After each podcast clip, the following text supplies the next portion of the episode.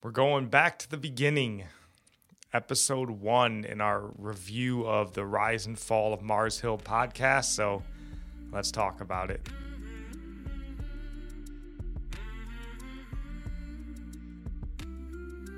Welcome in. This is Religionless Christianity. I'm your host, Spencer. This is my beautiful wife, Nikki. And today we are going back to episode one. We kind of did a mid season review to kick this thing off and then decided, you know we should probably look at all these episodes individually. So we're starting back at one and then we'll be going forward, getting caught up to where they are now currently, I think going into episode six. So that's what we're doing today. Before we dive in, please just take a second to like, subscribe, follow us on social media, jump on the Discord. We'd love to hear from you guys. Uh, share this Mm-hmm. with a friend if you think it'd be beneficial to them. We would certainly appreciate it. So, yep, that's all we got to say to get this show rolling. Yeah, when we're listening to him, I, I noticed how it's one of those. Um, well, the story, the all the podcasts are laid out like a movie where they kind of start at the beginning and then like tread backwards to like the point, you know, what started it all. You know, like a like a psychological thriller movie is. Um, so it's kind of like you're hearing it all and you're wondering, well, how did they get here? And you have to wait to go more toward the beginning of the story again. So it's one of those things like a really antsy to like find out more and Yeah, more details and Number one kind of starts with the show open and it's 2014 and Mark Driscoll has resigned Yeah. from the church is the way it opens. And then it like takes you back to kind of see how did we get to this end point sort of a thing. So, I Mm-hmm. mean, it's cool. It's the way you see a lot of movies being done. So it's, it makes you have lots of questions. It's not Yeah. like a movie how it starts at the beginning and you can like figure out how things are gonna end. It's just I like how they're doing it though. Yeah, it's really good. So, in this episode, the host, uh, Mark Cosper, he does make the case for the purpose of this podcast, but he doesn't do it until the end of the episode. So, you'll kind of go through the full hour episode or whatever. I think it winds up being like 40 minutes of actual episode, and then there's some talking at the end of it, sort of interviewing some people outside of the podcast interview. Um, but to me, when I listen to this, it seems to contradict um, most of the information that's sort of contained in the episode. Like most of the episode and the series really seems to be pointing a finger at Mark Driscoll, who obviously the head of the he's the lead pastor, head of the church, and all that. But you know, so they're pointing their finger at Mark Driscoll as the reason for the fall of this church. But to me, when I listen to this, I don't think that's the case. Uh, he certainly is at fault for sure, but I feel like there's a lot more to the story. And you may ultimately agree or disagree when you get done watching this show, and um, we'd love to hear what your disagreements are. But currently, that's the way I feel, having listened to basically five episodes at this point. So. Yeah. Um, the thing is, we don't want to go into this, you know, entire episode just full of spoilers in case you haven't listened to the show yet. We don't want to do that, so we're gonna try to avoid all the spoilers. Oh yeah, and I think if we, you know, there's so much information in these episodes. Even if we wanted, you know, to say something, it's not going to spoil it. We can give away a lot of details, and and like you were saying, the how they're pointing the finger at Mark and everybody who's been on the um, that they interviewed. Nobody has come up and said anything like, "Oh, I was partly at fault for this or that." Everybody's the victim. I see this victim mentality in everybody. Nobody's taken any little bit of blame for the fall, and that's mm, I don't know. I don't like yeah, that. we're definitely gonna get into that um, a lot as far as where we think blame should be put. I guess a little bit as these episodes unfold. They're done very well. They're so Mm-hmm. Yeah. packed full of good information. We could. It would take us an hour to dissect the hour episode, Mm-hmm. probably longer. But um, rather than sort of giving out a bunch of spoilers, we just wanted to focus on a few items in the episode that really jumped out to us that we think you should be aware of and have maybe a different mindset than what's sort of being portrayed through the episode. So, and the first thing that we wanted to talk about was just sort of Mark Driscoll and this Mars Hill church as a whole, because Nikki, you had a lot more issues with this than I did as far as Mark Driscoll and his personality type and mm-hmm. these sorts of things. So if you wanted to just sort of address that. Yeah, just his is the way that he does his sermons. Is that what you mean? Like that was my main problem. Like there's certain things that would be better suited in a small group setting with men, you know, just with men and maybe his wife could have addressed the women on the women issues. It was just he just seemed very um bent on guilting people and shaming people into following Christ. And I, when I read the Bible, like that's not, that's just not the way um, that Jesus always addressed people. He was more, um, I don't know, his character was just more intact, obviously, as Jesus, but I don't know. You can't like tell people how how to follow Christ in an unchrist-like way. Like, don't be. It was kind of like listening to Satan accuse the brethren in a way. You know what I mean? Like the anger and the frustration. It's like, where's the fruit of the spirit in the way you're addressing the church? Yeah, Nikki definitely had a lot more issues. I've mentioned this in the previous episode. The way he preached and stuff, it works for me. Not saying that that's the right way to Right. preach. Um, I I understand that there was a lot of his mannerisms and He's the way that he talked that you probably should not do from a pulpit. Right. Um, again, some of that stuff is probably better suited for smaller, in you know, environment. Well, he and at like least that. would advise to have the children out of the room. I don't know how many of his sermons he had to say that though, but I think kids would be terrified to be in his sermons if he's screaming and yelling and they're listening to him yell at their dad pretty much. It was addressed at men a lot. Like, Yeah, so there the definitely is some things about the way he preached and all that that ruffled feathers. Um, the second thing that I wanted to mention before we go into this is in the episode they point out that there was 21 former pastors of Mars Hill that wrote an 11 page letter sort of outlining these like alleged abuses and different things like that that Mark Driscoll, you know, was sort of the perpetrator of. And he was also removed from the church planting organization that they founded called Acts 29. And then it even goes on later to have John MacArthur, who we all love, you know, mm-hmm. And hold up in high esteem, that speaks out against Mark Driscoll. So I'm not going to say with any kind of certainty that like these people are all wrong. And I just want to make it clear that I'm on their side of the 21 pastors, John MacArthur, and all these other organizations. I don't think they're all wrong and Driscoll's right.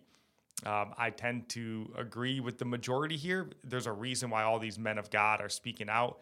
I just want to say that because I feel like I'm so often defending Mark Driscoll in this episode. and I just want to say that, like, I'm defending him because I think that some of this stuff is being misrepresented, but I'm not defending Yeah. him in the fact that I think he was right and everybody else was wrong. I'm not going that far. Because So someone can be at fault and take all the blame, but other people played a part in that. We're all the body of Christ. And if one falls, we're supposed to lift them up. We don't let them fall because if you let any part of the body of Christ suffer, it's going to have a trickle effect. So you're really all to blame. Yeah, they definitely are. So just want to make those couple of points up front um, as we start diving into these episodes. Because again, we don't want to be sounding like we're just Driscoll apologists or anything like that.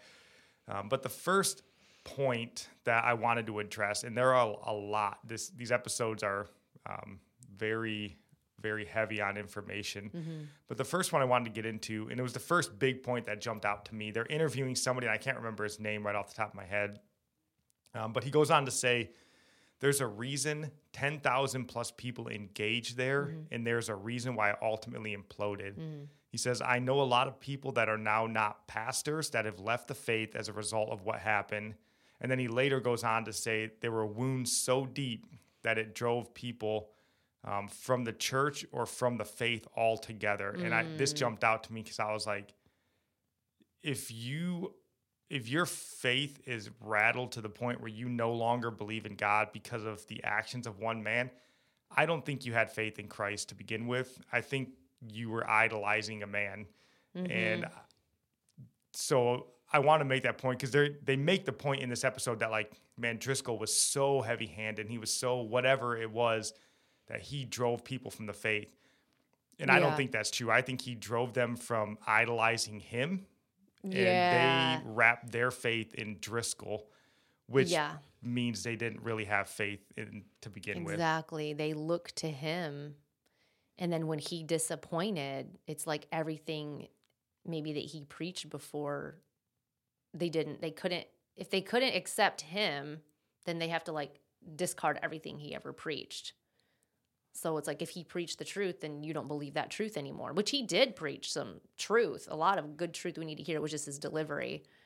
Yeah, and I think that's a huge issue with mega church, you know, this mega church thing that we're dealing with in this country where I don't think it's uncommon for a lot of people to be wrapped up in what church they go to and the pastor that they're is leading their church because they become famous in this country. Mm-hmm. So then you see one of them fall and these people like, well, I don't I don't have faith anymore or like, oh, the pastor was really rough and like treated me poorly, so I don't have faith That's anymore. That's just a cop out. You're blaming them that you fell away. And yeah, I agree with what you said. Their faith was standing on the wrong man. Yeah. So in this respect, Driscoll did not drive anybody away from the faith. Uh, they didn't have faith in the in the first place, in my opinion. Then the second one, he said people that were pastors are now not pastors, and I think this is another issue that we deal with in the American church. That I think a lot of people see being a pastor is like a cool leadership position and an easy to get into leadership position. You know, you don't have to be the CEO of a corporation to be a pastor. So I think a lot of people see it as like a chance to be on stage, leading groups, leading men, you know, inspiring people. And then you get into a tough situation and you're like, "Ah, I guess this pastor thing Yeah. isn't cut out for me.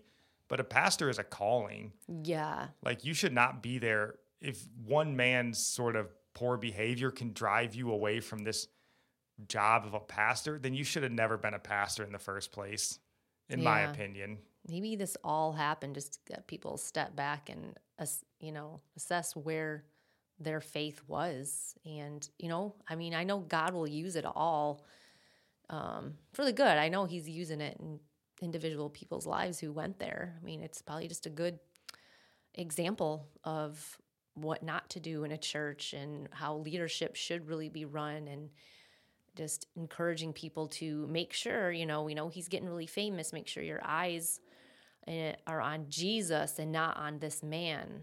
Like i don't know. It's like we need more talk Well, about yeah, and that. that again, I think goes to what we talked. that We're going to get into a lot more throughout this show of like the problems with that church outside of Mark Driscoll um, and church culture as a whole. So, uh, the second point that I wanted to make, though,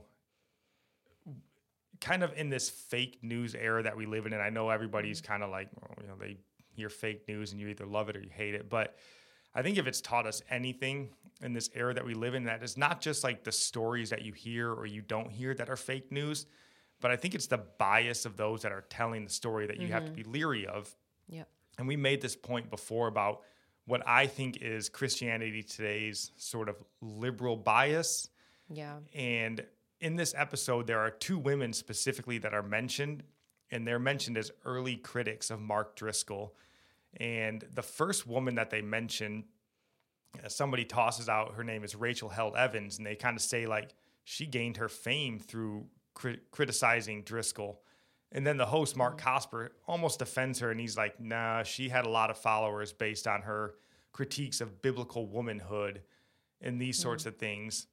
Well, just a quick Google search of Rachel Held Evans, and you can see that she's pretty liberal. I mean, the first article that pops up with her name on it is all about how we're going to be apologizing to the LGBTQ community for the way that the church has treated them and God loves them just the way, you know, super um, LGBT And anybody sympathetic. who interviews people, they research, like they knew where she stood on issues ahead of time. You don't just have somebody on your show and not Yeah. know their background and the types of things that they post and where they well, stand. and she wasn't interviewed on the show specifically, but she was mentioned as somebody that sort of started this firestorm of criticism against Driscoll. And Mm-hmm. you're like, okay, but she was like super, you know, LGBT friendly, apparently very progressive. So, yeah, somebody who's preaching a message of godly masculinity and all, you know, of the godly family structure it would make sense that she would be somebody that would have a critique Yeah. of that. And they never mention what her views of biblical womanhood are.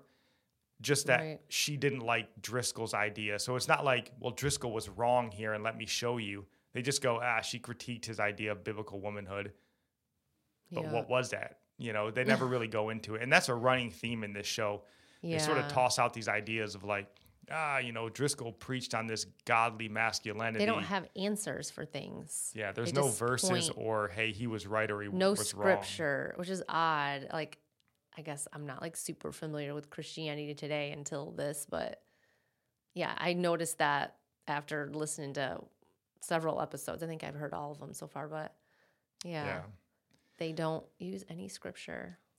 No, and so we'll have both. We'll have that Rachel Held Evans article, at least one of them, linked in the show notes. And then the second lady they mentioned, her name is Kate Shellnutt, and she's actually an editor for Christianity Today. And we'll have another article from her linked. She seems to be at least sympathetic to progressive sort of Christianity or progressive thought. The article that I have listed for her is pretty shocking. I mean, you'll see it on the screen if you're watching on Facebook or YouTube or whatever. But yeah, so I think in the fake news era, you have to take into consideration who is doing the reporting and what their biases are. And I just want to make that known because, like I said, it would make sense that somebody that's LGBT, you know, sympathetic or critical race theory, simp or Mm-hmm. sympathetic, I can't get that word out, or like, you know, a strong feminist, that they would have an issue with this message that Mark Driscoll is preaching. So that makes sense to me. And the thing is, is if Mark Driscoll is right in what he's preaching and you're uncomfortable with it, that's a you problem.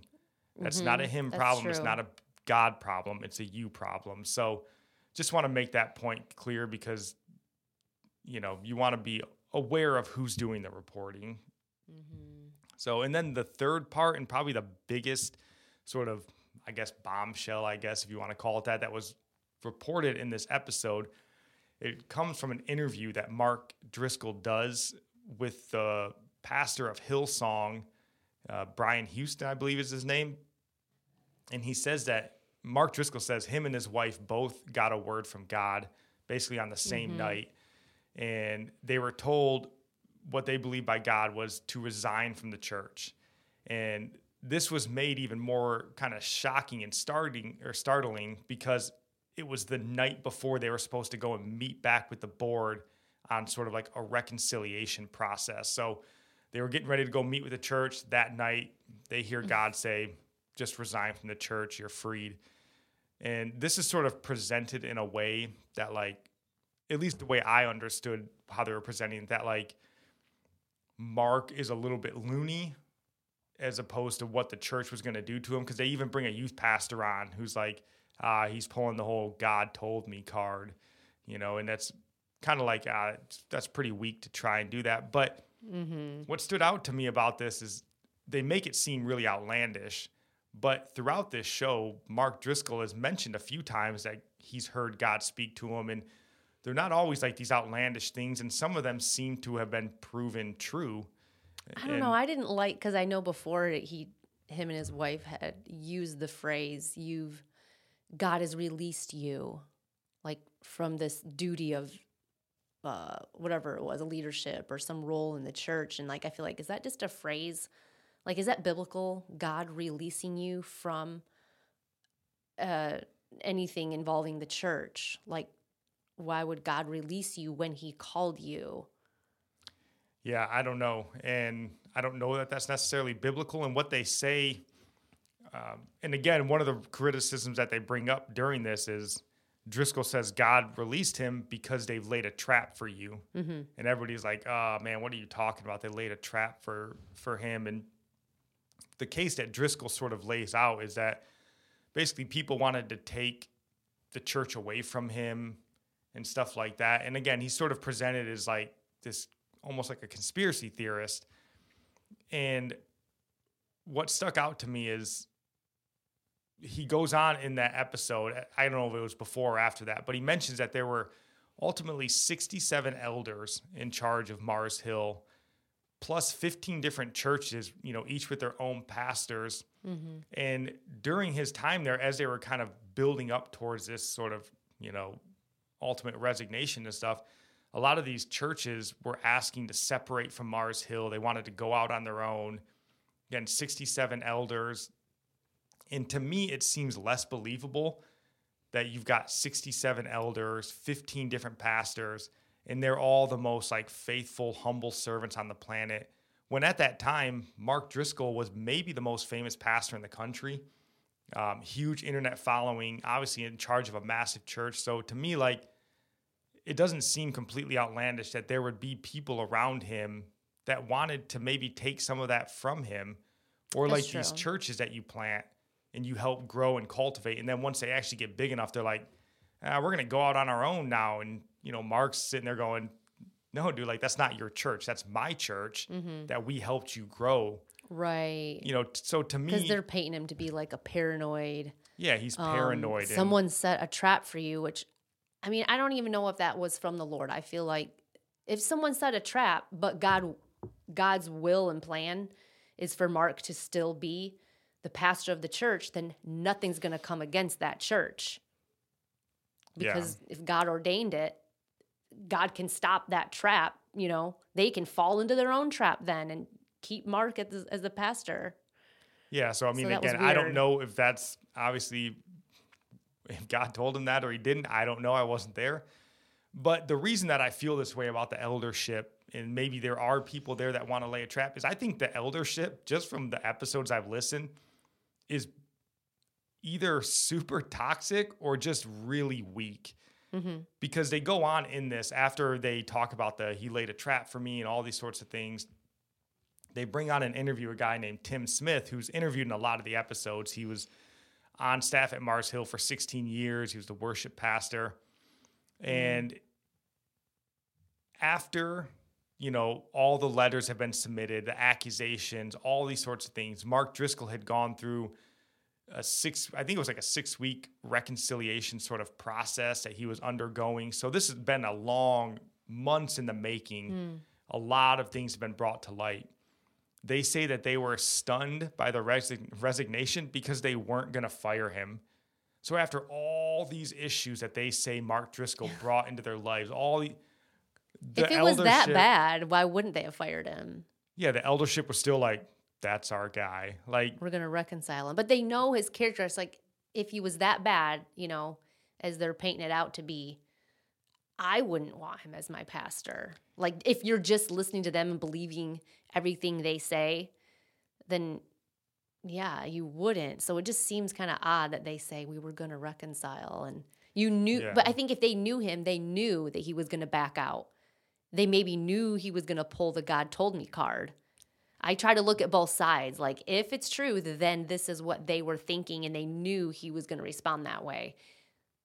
Yeah, I just I think that they were they were probably equally as uh, I guess corrupt and abusive as he was. I would assume that's the the feeling I get I mean, because if you're under him, you're going to end up being like him if you held right, on for if that he has long. all these issues that you're aware of, and you're still like, well, we can't fire him. Like he's our guy. But then he also goes on to say after they decide or they realize he's walked away from the church, he says it only took a one single two to three hour meeting before they knew Mars Hills was done as a church.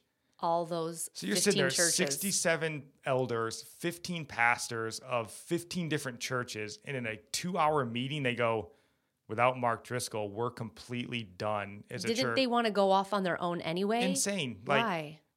was there no. So to me, this speaks to just the leadership Yeah. that was around Mark Driscoll Yeah. was not in, and I don't think in any way sort of helping that situation. It's such a mystery. It really so is. I'm excited to see how it all plays out as this podcast goes on. But those were sort of the big points that we we took away from this episode, and we just wanted you to kind of know the way that we listen to them, because I don't feel like it's always presented that way by Christianity today. So Right. as we get ready to wrap this episode up, honey, is there any last words that you have? I don't know. I would just take away from this like anytime you hear one side of a story, you agree with them. And I should have pulled up, I think it might be a proverb like you hear um, the story, but then you hear the other side of it, and you're like, oh, that wasn't true, Mm-hmm. or that person did play a part. I don't know. I sh- maybe we could post that.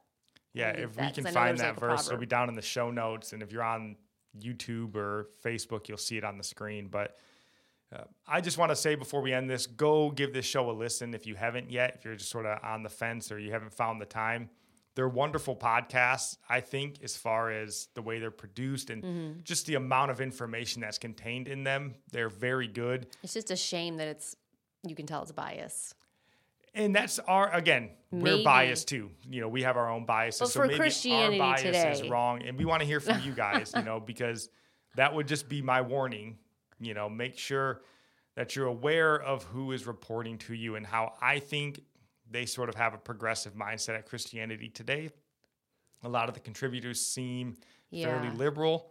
Um, so just be cautious. Yes. Listen with sort of a, a cautious ear and then see how this all plays out because it's been enjoyable so far. So that's all we got for you guys.